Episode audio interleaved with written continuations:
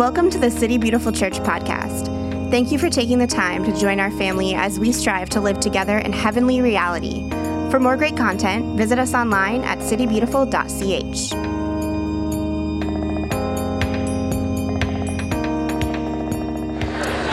All right. All right, check, check. Okay, go, go ahead and move back to your seats.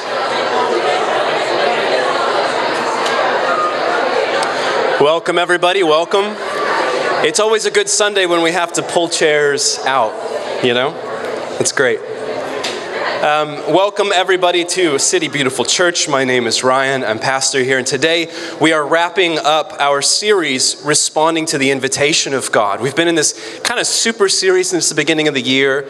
Um, it's October of last year. We asked the Lord for a vision for our community for, for 2019, and He said, Together with one heart and mind, drawing closer to God. And so we began to break that down. The first part of the year was uh, learning the heartbeat of God. What is God like? What are His desires? The second part of that was listening to the voice of God. How does God speak to us? And then how are each of us crafted uh, to, to listen to Him? Kind of each of us have a natural way that we hear from God, and in each of us, there's maybe an invitation to step into a new way of hearing from Him. And this kind of third piece is responding to the invitation of God in the sense of now that we know His heart, now we know that He's speaking, what do we do with that? Um, kind of redeeming the idea of obedience. You know, there's a lot of big words that we use kind of on the other side of that engagement with God, of the kind of lives that we're called to live. And so we're going to continue on today. We're going to finish up with everybody's favorite subject morality. Okay. So um, we're going to take a moment. I want you to turn.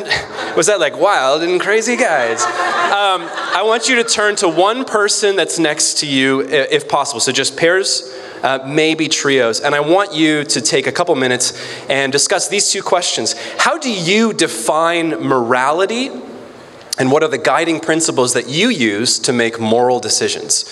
Okay, let's just, we're just gonna dive right in. We're gonna get real uncomfortable, pair up, come converse.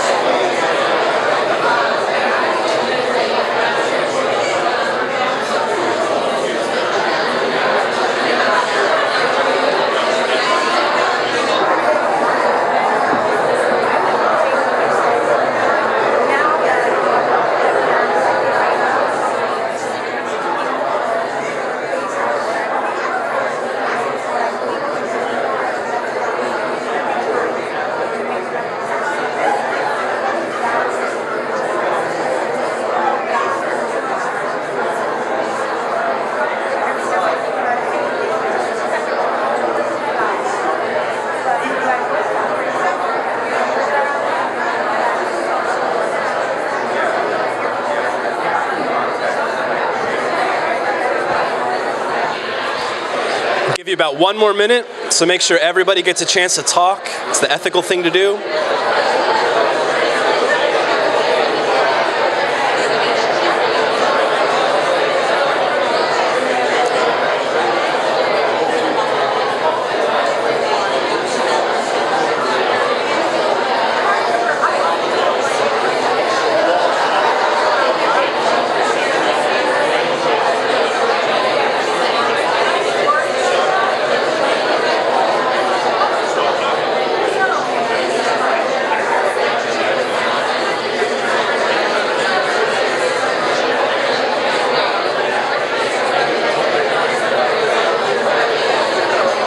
Okay, go ahead and bring that thought to a close. Good. So, how many of you are like, morality? Yes, I love morality. How many of you are like, no, this is really uncomfortable? Right? This uh, it's, it's so fascinating even our you know our conversation. We love talking about the lord. We love talking about his heart. We love exploring listening to him. And then we're like and then there's obedience and the way we're called to live. And you're like Ugh. we have that feeling. It's good to recognize that feeling you know, even when we were talking in the series Listening to the Voice of God, we did a whole exercise that's about learning how, rather than avoiding our feelings or giving ourselves over to them, taking them and kind of listening to them and saying, okay, Lord, here's this feeling that I'm having. What are you saying in this? What are you doing in this? And I think it's, it's just a really good gauge for each one of us when we talk about morality or ethics or the, the standards by which we're called to live as Jesus followers, that we're listening to our own bodies, we're listening to our hearts. And that's going to help us to really work through some things with the Lord. Um, but why are we, generally speaking, why are we scared of, of speaking about morality? I asked several of our leaders this uh, this week. What, what's going on there? And, and, there was some really interesting conversations. I think one, a couple leaders had said, you know, sometimes we're afraid to speak of morality because we're afraid other people are going to think that we're judgmental um, that we're being prescriptive in the way that we think other people should live, right? I mean, I think that's pretty valid. Um, for many of us, you know, specifically the conversation within church, perhaps we can almost imagine, um, Mark, one of our leaders, was talking about, it's almost like a pendulum, you know, where there's such a call to live to a standard um, that it becomes very legalistic, right? And there's no grace, and you have to follow all the rules. And here's the 95 theses in order for you to be a good Christian. And if you miss any of those, you've, you've fallen somehow. And then the pendulum completely swings the other direction, and it's all grace and mercy without any kind of expectation of how we're supposed to live. And our hope is ultimately that we can live in both of those realities at the same time. And so, what I want us to do this morning is explore the place of morality and ethics and what that really means in a kingdom setting, that we need to transcend a lot of the stuff that we've been handed by our culture, maybe even by our church history, and really come back to Jesus and say, what does this look like to live the life that you're calling us to live as your church, your faithful witness? And how do we work that out day by day in the contemporary world? So I'm going to pray.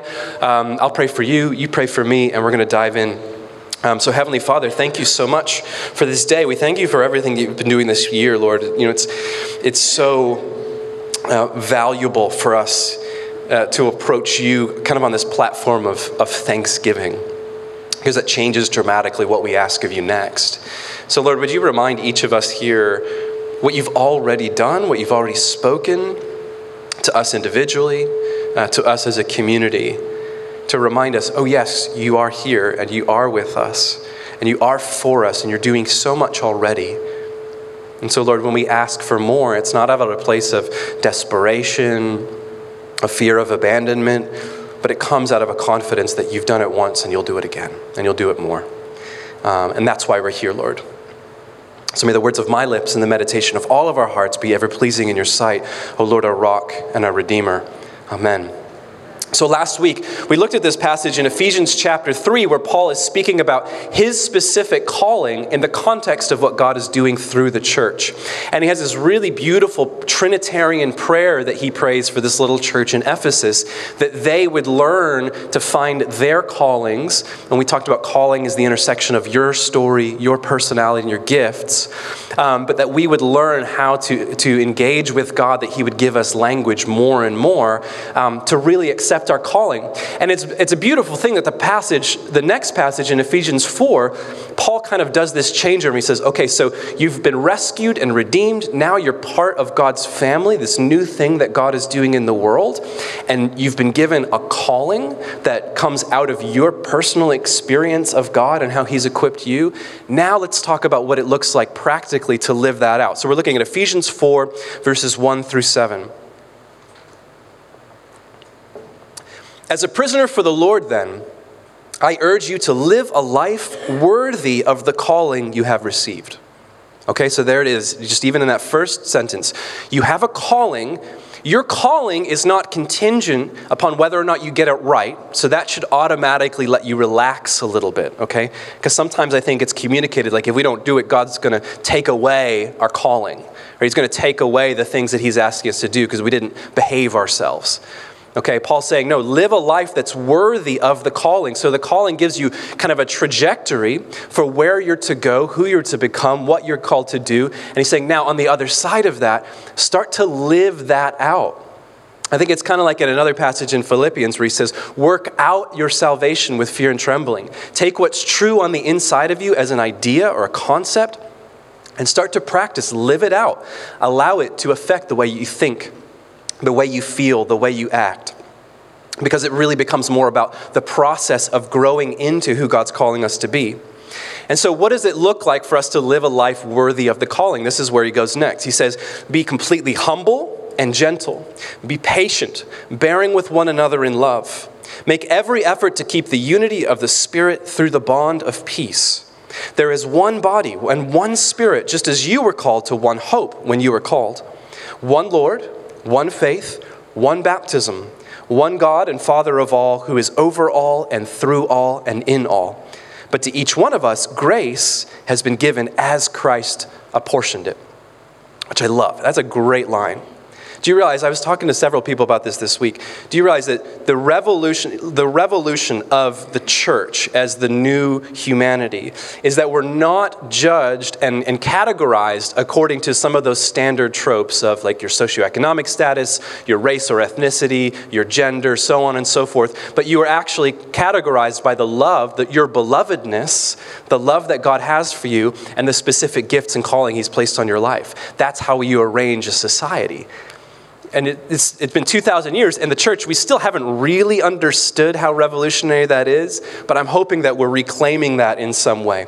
And so, what we find here live a life that is worthy of the calling you have received. I want to break that calling down into three parts, and we're going to talk through that. So, number one, the calling is to follow King Jesus, which we've been talking a lot about in this series. Number two, the calling is to allow the Spirit to work in your life. We call this grace, that you are given grace by God to be who you've been called to be and to do what you've been called to do. And then, thirdly, to acknowledge and then embody the spirit of unity that is a gift received from God, not a concept that's manufactured by people. Okay, you with me? All right, great, let's do this. Okay, so number one, the first calling is to follow King Jesus. And this is where I specifically want to talk about the idea of morality.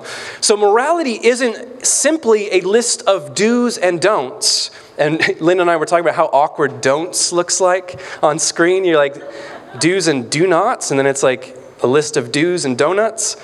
Um, morality isn't simply a list of do's and don'ts, but a way to embody our faithfulness to King Jesus you know, for me, that's one of the things that has been most striking, and even in this series, when we talked about faithfulness, faithfulness is not just a passive believing or even an acknowledgement, oh, yes, this is who Jesus is, and he's doing that thing over there, but it's actually this embodiment of, of everything that we are, kind of getting behind Jesus and his agenda, of, of allegiance to Jesus is a great way to think about faith. And so I think a lot of times we sell the idea of morality short when we just make it about behaving. Now, generally speaking, in our culture, morality and ethics are interchangeable words, and I think that's okay, but we can also define it like this Morality is your internal compass of how you as an individual make decisions, and ethics is a conversation about how a group of people have agreed uh, for best conduct, okay? So, ethics, we're talking about society, culture, morality, we're talking about you as an individual. And I kind of want to walk both of those tracks simultaneously because I think what we're talking about at the core is the same thing. How do we live out this kind of life that we're called to live? But the problem that we have so often is that we take our eyes off the very high calling that this is about embodying faithfulness to King Jesus, and we make it about figuring out what's the right way to behave and what's the wrong way to behave. And before long, either we are receiving a list of do's and don'ts from our society, or we've created those things within ourselves. We've just sat down and said, here's all the best way to behave. Now, how many of you are in education professionally? Okay. Um, not okay, hopefully this isn't too obtuse.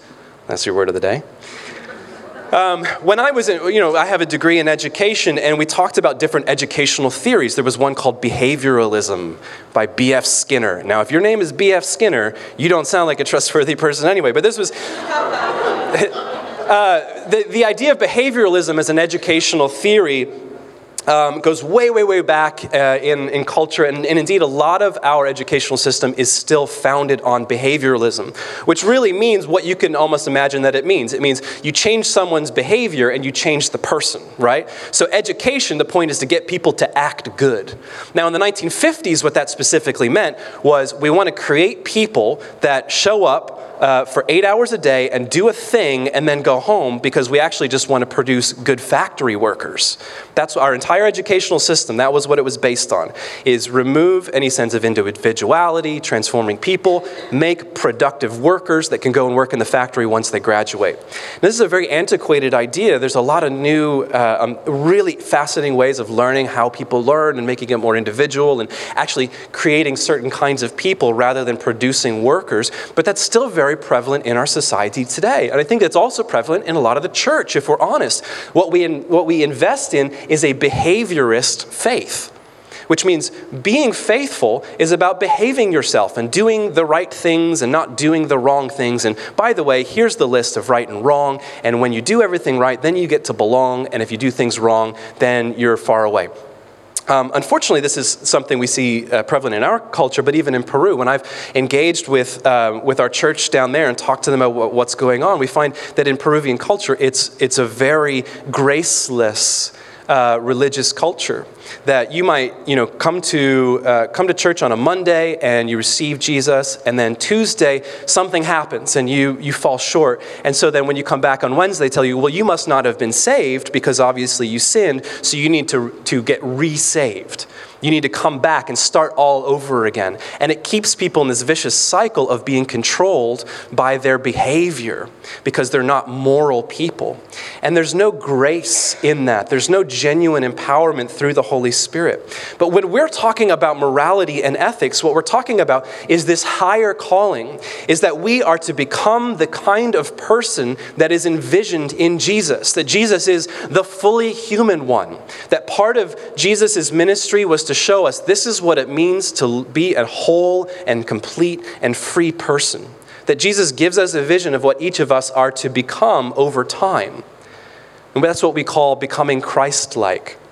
And many of you, again, one of those words that can be a little itchy when in church because it hasn't necessarily been presented to us correctly is the word sanctification or being made holy, which means behave better and better and better and, and follow the rules more and more and more. But it, sanctification really means allowing the Spirit to do work in you so that you look more like Jesus today than you did yesterday.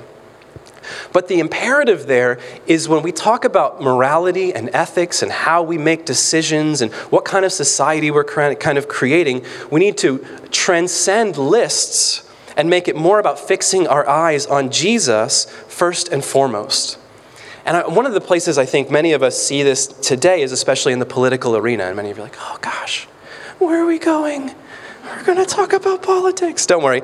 I love to skewer both sides and show how we're all wrong and we've just missed the mark tremendously. But so often, what we happen, we have these big ideas that are floating around in society today, and we, we try to assess the other side. And by the way, can we all just readily admit that we're being sold this false narrative that there's only two ways of seeing the world, and you're either conservative or liberal, and you have to buy the kit and, you know, like wear the clothes, and like everything's already laid out for you? It's insane. Because what that does is it prevents us from actually being thinking people. And especially for us as Christians, it removes removes our ability to think and engage with God, and we just start to swallow whatever we're being told about whatever the ethical issue is of the day. And you're being robbed of your capacity to engage with God and the conversation in the church. We begin to let go of that and we start to look at things honestly, it, it invites us to a whole new set of questions that we're going to be talking about in a little bit. But what we often find in these contemporary political discussions is these things have already been established and you're just kind of toeing the line. And the, the answers that come out of that are very uncreative answers. And for many of us, like, watch this. Just put your hand on your, your, your chest. And again, remember that thing I said about just like listening to your feelings? I'm just going to say some words, and I just want you to listen to your feelings. Okay, ready? Abortion, immigration, impeachment right? How many of you you're feeling that like, okay? So this is what we do. This is what we do as Christians. Close your eyes. Ready? Jesus. And do you feel it changes? You see? Because we've been conditioned that all of these different words and concepts, they've already come with this narrative that we're meant to just swallow up and then just react. And this is the answer, and that's the answer, and we're supposed to do this, and we're not supposed to do that. I had the privilege of engaging with another pastor in town this week. Um, we were, I was just hearing about his story, and he was talking about his, his conversion. Many of you know my story. I grew up in church. I never knew a time without God, but he was very much, he had that moment, you know, we talked about with calling, where it's like, I was like this, and then I was like that. He kind of got duped into going to a Bible study because he thought it was a dance class, which is great.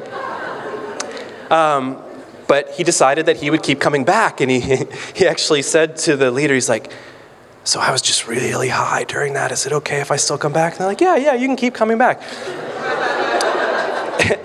Talking about morality and ethics, right? But he said, as they started to engage with the Gospels, it was the person of Jesus that wooed him. Like, this is a totally revolutionary idea, y'all.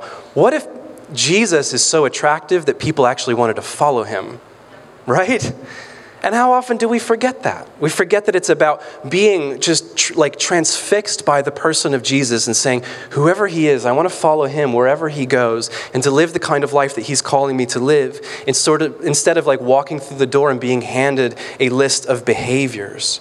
And I find so often in my life, I'm sure this is true for you, when I forget about him, when I don't fix my eyes on Jesus, that's the moment that I begin to fall. That where I make deci- immoral decisions don't worry, there's not many of them. I'm just kidding. when I make immoral decisions, where I rationalize out my own behavior, or where I get, eh, when in the kind of ethical conversations in our society, I get pulled into those partisan ways of thinking and feeling and doing. But when I like, fix my eyes on Jesus, I begin to transcend all of that. And we find Paul even talking about this in Colossians 2. It's a similar conversation about how we're supposed to live. So he's talking to them about these kind of extremes that were happening in the church. That some people are so much rule followers that they run, want to run back to the synagogue way of doing things. And some people want to be so free of rules, they were actually like running out into the desert and like hallucinating and having these crazy experiences of the Holy Spirit, but there was no like actual transformation on the other side of it. That's kind of the backstory. I don't know if that sounds familiar or not.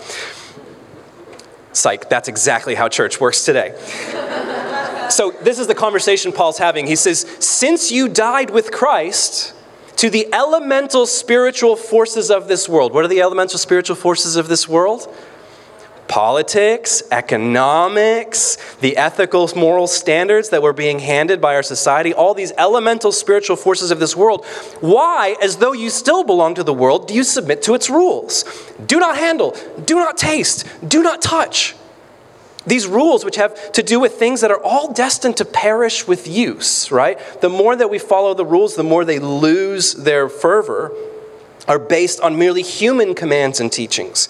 Such regulations indeed have an appearance of wisdom with their self imposed worship. Look at me, look how I'm behaving and I'm following, and our team is the right team, and God, surely God is on our side because we've got it all figured out. Their false humility and their harsh treatment of the body, but they lack any value in restraining sensual indulgence.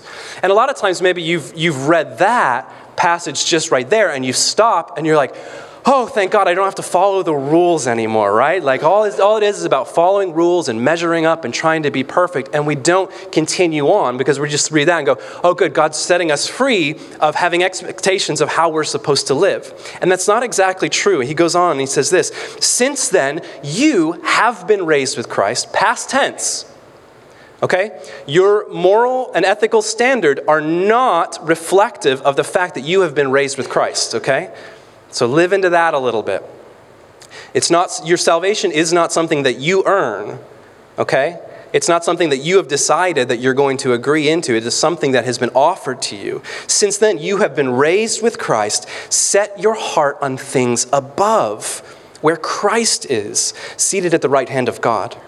Set your mind on things above, not on earthly things, for you died, and your life is now hidden with Christ in God. So he's saying we get it's so easy because we see it in front of us and it's tangible and it's written down. Do this, don't do that. And he's saying, leave all of that behind. You've been saved from that. But you actually get to transcend to this higher calling of living into Christ where salvation is a gift, your new identity is a gift, and you get to work out what it means to be a follower of Jesus from that position, not just these lowly left right divides that we've been handed by our own society. So, for example, look at this. How many of you, if you, you're willing to admit, are conformers? You love rules. You love boundaries. You're like, just show me what to do, tell me what to do, give me the deadlines, and I'm there, okay? There's six of you, okay. That's fine. Y'all see me afterwards. I've got some things for you to take care of. Just kidding. How many of you, you're rebels? As soon as you feel the definition or the boundaries, you're like, no, get it out of here. I'm free in Christ, right? And, and, and typically, we, we, that's how we struggle when we talk about morality and eth- ethics. We think, oh, yes, tell me how to behave, give me the rules. Some of us actually really like that. And some of us are like, no, there can't be any kind of definitions on me. I have to be free. And that is so, such a shortcoming. It's such a small way for us to think either of those because faithfulness to Jesus transcends that false divide of conformity or rebellion okay? It transcends all of that. And maybe faithfulness to Jesus looks like the most conventional, normal thing, and it's, you know, whatever. And maybe it looks like the most bizarre, weird thing. But that's not for you to decide. Other people can judge your faithfulness to Jesus. That's on them to try to measure what you're doing by their own ethical or moral standards. But when we pursue faithfulness in Jesus, we're transcending all of those expectations of don't taste and don't touch and do this and don't do that. And that kind of brings us to the second point. So the first is about following King Jesus. The second part of our calling is to be equipped with grace for the work that we've been given to do. How do we define grace? Grace is the hand of God placed upon you to empower you to do the things that you cannot do by your own merit that you're invested with God's Spirit, that He lives within you and He's doing something that even now you might not necessarily recognize, but it's transforming you over time to become more like Jesus. And I think this is what's so key, kind of thinking about that idea of like conformity or rebellion are kind of the options that we're handed. That the Spirit empowers us to be truly free, becoming the kind of people God created us to be. The Spirit is empowering us to become truly free. Because unfortunately, what has happened when we've fallen into those divides and those expectations and those standards is freedom generally means, especially within our own society, freedom means there is a lack of constraint, right? When we have 16 options for what kind of bleach we can buy, we think that we're free. Ha ha ha, right? That's what we think freedom is. So anytime someone has an expectation of us, we feel like we are less free than we were before. But as the, the, the, miserable cigarette smoking French existentialist told us, free, that kind of freedom is an illusion because you're always enslaved to something, right? Even if you could throw off all the expectations of family and society and you know, uh, culture and religion, like you're still enslaved to your own desires. How many of you have to eat in order to survive? Does that mean that you're less free? You see, we've bought into this illusory idea of what freedom really means. And we want it to say, my options are open. And we find this a lot of times in our society. We talk about being self made people or self determination. We say that that's a sacred right. I get to decide who I am, and that's the reflection of freedom. So if anybody has expectations of me, they are trying to make me less of a free person. In more contemporary language, we say, I'm a do me. Okay? You do you. What does that mean? What, what me are you talking about? What you are you talking about? And you see, we so internalize that thing. I get to decide who I am. That is my right as an insert whatever cultural marker you have here. But that kind of freedom is an illusion, and it's not what we're actually called to. And unfortunately, when we read the word freedom in Scripture, that's so often what we're thinking of. And I think this is a really helpful demonstration, like uh, illustration to, to what we're really talking about we talk about freedom within the kingdom. So, uh, Nicky Gumbel is a pastor and writer in England, and he had this really beautiful analogy. He said, uh, one day he's getting ready to take his six year old son to soccer practice in the UK. It's called football. And the coach calls him up and says, uh, Nicky, I'm, I'm going to be late. Can you get there and can you run practice until I get there and then we'll get things sorted out? He said, Sure. Now, Nicky Gumbel doesn't know anything about soccer, AKA football. So he gets there, he's got, you know, 20 odd six year olds kind of running around, and so he just kind of looks around and he goes, okay, and he just kind of throws the ball and he's like, okay, go get it, you're free, do whatever you want. And guess what? They were miserable. And I wish I had remembered to look for this photo. I have a photo. My brother and I ended up on the same soccer team. And you know how, like, little kids, when they play soccer, it's like a flying V of children? You know, like there's no real like rules. There's a picture, and I was one of the bigger kids, believe it or not, and I was like kind of up front, and you see way in the distance my brother like this. because my brother wanted to be a dancer, uh, which eventually he, he got to do in middle school. But anyway, I regress. Um, so these kids, you know, Nicky Gumbel's kind of running this practice, and he's like, just, okay, just do it. And they're, it's miserable. They're running into each other, and they're crying, and they're complaining. Nobody knows what's going on. And eventually the coach gets there, and he blows a whistle. He calls the little boys over. He divides them into two teams. He establishes the boundaries of the pitch and where the goals are, and he gives them assignment. And then he actually starts refereeing a game. And guess what? Everybody's having a blast. Everybody's having fun because someone came in to give order to chaos so they could do what they were there to do. And I think that's one of the best demonstrations I've ever heard of what real kingdom freedom is. That when it's our right to self determination, that we get to do what we want to do and we get to be who we want to be, it's chaos and it's miserable and nobody's having any fun. And when God comes and actually invites us to a new way of living, He's giving us the boundaries, He's giving us the, the, the, the, expectations, and yes, even perhaps the rules on how to live, but living into who we're actually crafted to be. At the cellular level, what it means to be a human being. God's saying, I'm going to bring you back to that, my original intentions for who you are.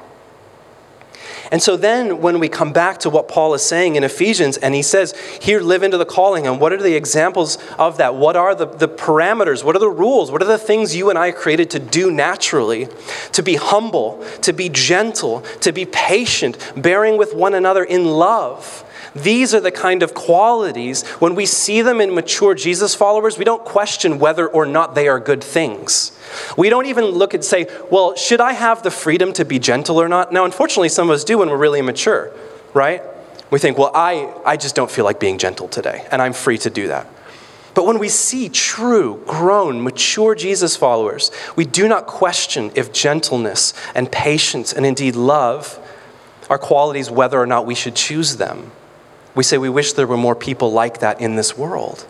And so we have to believe that the definitions and the boundaries upon which God is calling us to actually make us more free, make us more human beings than less.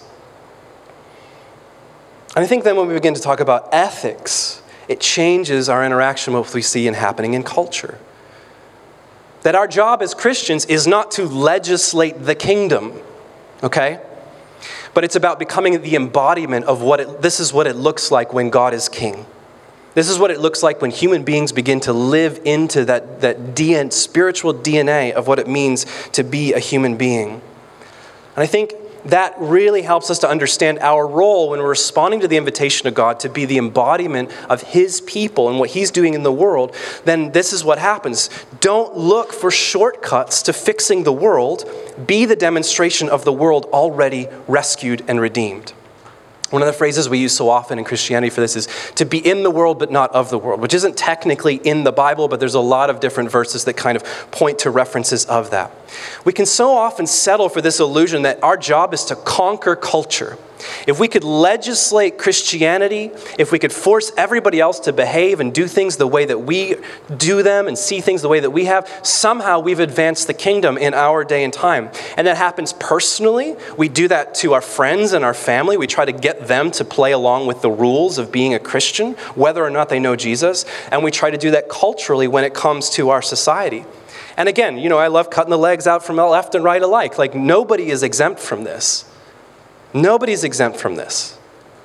Generally speaking, these are big generalities, and I only have 30 minutes to talk about such things. But generally speaking, this is what we find the uncreative solutions of kingdom people to trying to influence culture is trying to conquer it, and we call this dominionism. Very simple terms, you would see that maybe uh, on the conservative side, we're trying to legislate abortion in order to get people to behave to our expectations. On the liberal side, you would tend to see it in immigration that if we can just you know kind of legislate a standard of immigration then we're basically doing the same thing as bringing the kingdom. And what happens so un- unfortunately when we think about that we're trying these shortcuts of fixing the world because what happens there is that we end up trying to have the state do what the church is supposed to do and to have the country be what the church is supposed to be.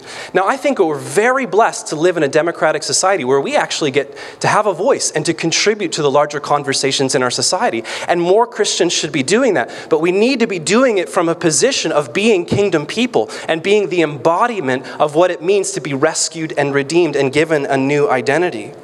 It is not a replacement to the work of being the church to just try to legislate the kingdom in advance. We call this dominionism, and it has never worked. Because soon as, as soon as we outsource the call to be the church to the, to the government, before long we find that Jesus gets edged out for the sake of, of other gods consumerist gods, authoritarian gods. All these different things start to replace Jesus when we try to do that.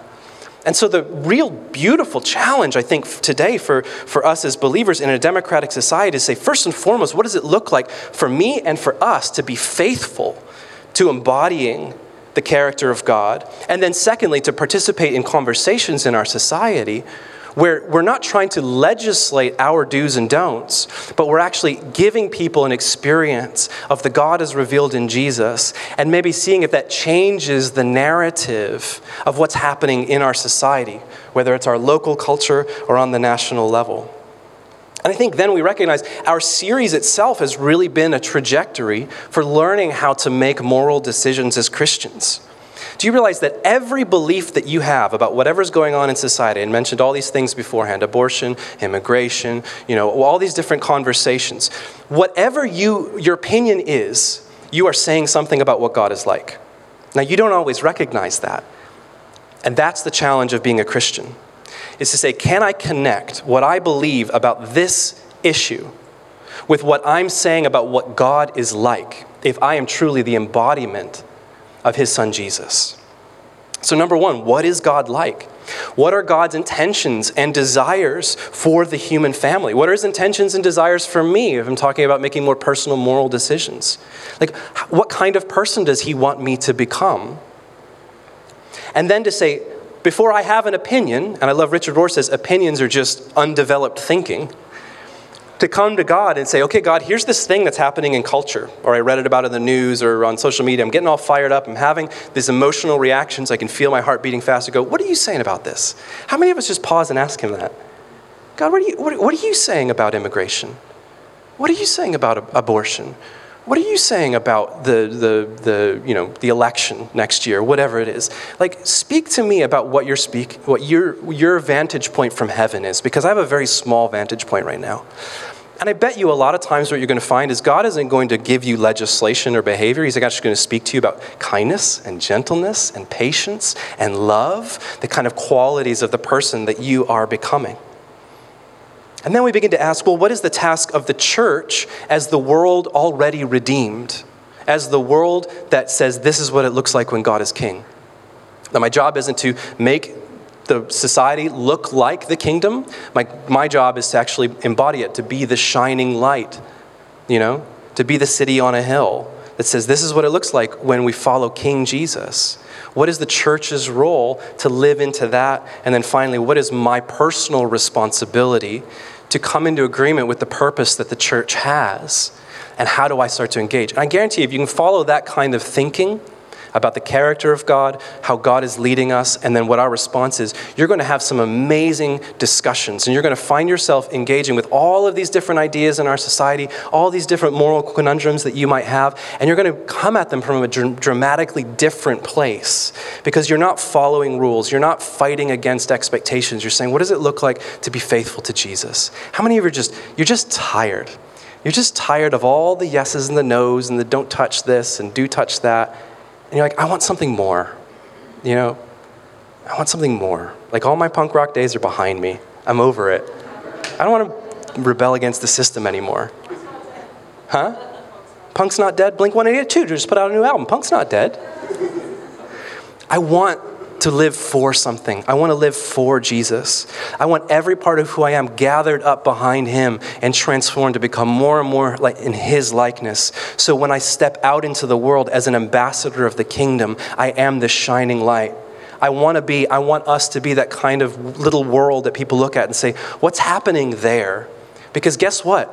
Everybody else in your life is tired. Everybody else is exhausted right now in our society. And you and I, we actually have the streams of living water, but we have to see that first and foremost as our source. And that brings us to the last piece embodying unity. That we embody and experience unity, as Paul speaks about it here. We have one Lord, aka King, we have one faith, we have one baptism at the holy table. Sometimes we call it communion, sometimes we call it Eucharist. And this is the beauty of, of coming to the table together. All of our different tribes, all of our different moral perspectives, the fact that so many of us disagree on so many different ethical issues or moral issues, whatever that is, when we come to the table together, all of those things are submitted to Jesus. We lay all of those things down. And I think, like I said, that is the most powerful demonstration of the truth of the gospel of Jesus. When Paul says elsewhere, there is no Jew nor Greek, slave nor free, male and female, for we are all one under Christ Jesus. All of those opinions, all that underdeveloped thinking that we have, we lay it down and we come to, to sup together at his table. And the more that we do that, the more we are embodying and living into that higher calling, that we transcend all that stuff to say it's about following Jesus and trusting that who he's calling us to be as human beings is far more beautiful than any of the narratives that we're internalizing from the society around us.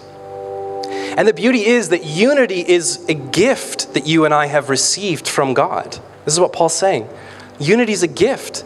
It's not something that we have to decide we agree with. It's not something that we have to manufacture.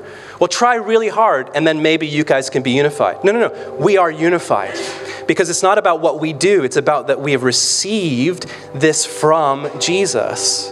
And we get to embody and we live into that unity. We cannot earn it, we cannot manufacture it, but we can give ourselves over to it. So I want to invite you to stand with me. And we're going to prepare to come to the holy table. The word Eucharist means a gift that we have received that begins to tell us a dramatically different story about who we think that we are. And so we're going to pray together. And I love that I love that in this prayer, it's almost like we're telling God the story that He's telling us, right? It's this beautiful exchange back and forth. And even the act, I think, of, of doing liturgical prayer is us submitting ourselves to these bigger truths of letting, letting ourselves believe when we're guided, we actually find ourselves more free. So let's pray together. The Lord be with you. Lift up your hearts. Let us give thanks to the Lord our God. God of all power, Ruler of the universe, you are worthy of glory and praise. At your command, all things came to be. The vast expanse of interstellar space, galaxies, suns, the planets and their courses, and this fragile Earth, our island home. The primal elements, you brought forth the human race and blessed us with memory, reason, and skill. You made us the rulers of creation. But we turned against you and betrayed your trust, and we turned against one another. Again and again, you called us to return through prophets and sages. You revealed your righteous law. And in the fullness of time, you sent your only Son, born of a woman, to fulfill your law, to open for us the way of freedom and peace.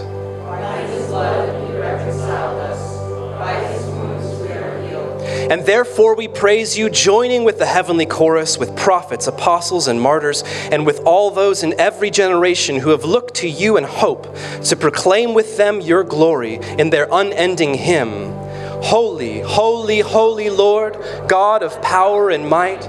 Heaven and earth are full of your glory. Hosanna in the highest. Blessed is he who comes in the name of the Lord. Hosanna in the highest. And so, Father, we who have been redeemed by him and made a new people by water and the Spirit, now bring before you these gifts. Sanctify them by your Holy Spirit to be the body and blood of Jesus Christ our Lord. On the night he was betrayed, he took bread, said the blessing, broke the bread, and gave it to his friends and said, Take, eat, this is my body, which is given for you. Do this for the remembrance of me. After supper, he took the cup of wine, gave thanks, and said, Drink this, all of you. This is my blood of the new covenant, which is shed for you and for many for the forgiveness of sins. Whenever you drink it, do this for the remembrance of me. Remembering now his work of redemption and offering to you this sacrifice of thanksgiving, we celebrate his death and resurrection as we await the day of his coming. Lord God of our fathers, God of Abraham, Isaac, and Jacob, God and Father of our Lord Jesus Christ, open our eyes to see your hand at work in the world about us. Deliver us from the presumption of coming to this table for solace only and not for strength, for pardon only and not for renewal. Let the grace of this Holy Communion make us one body, one spirit in Christ, that we may worthily serve the world in his name.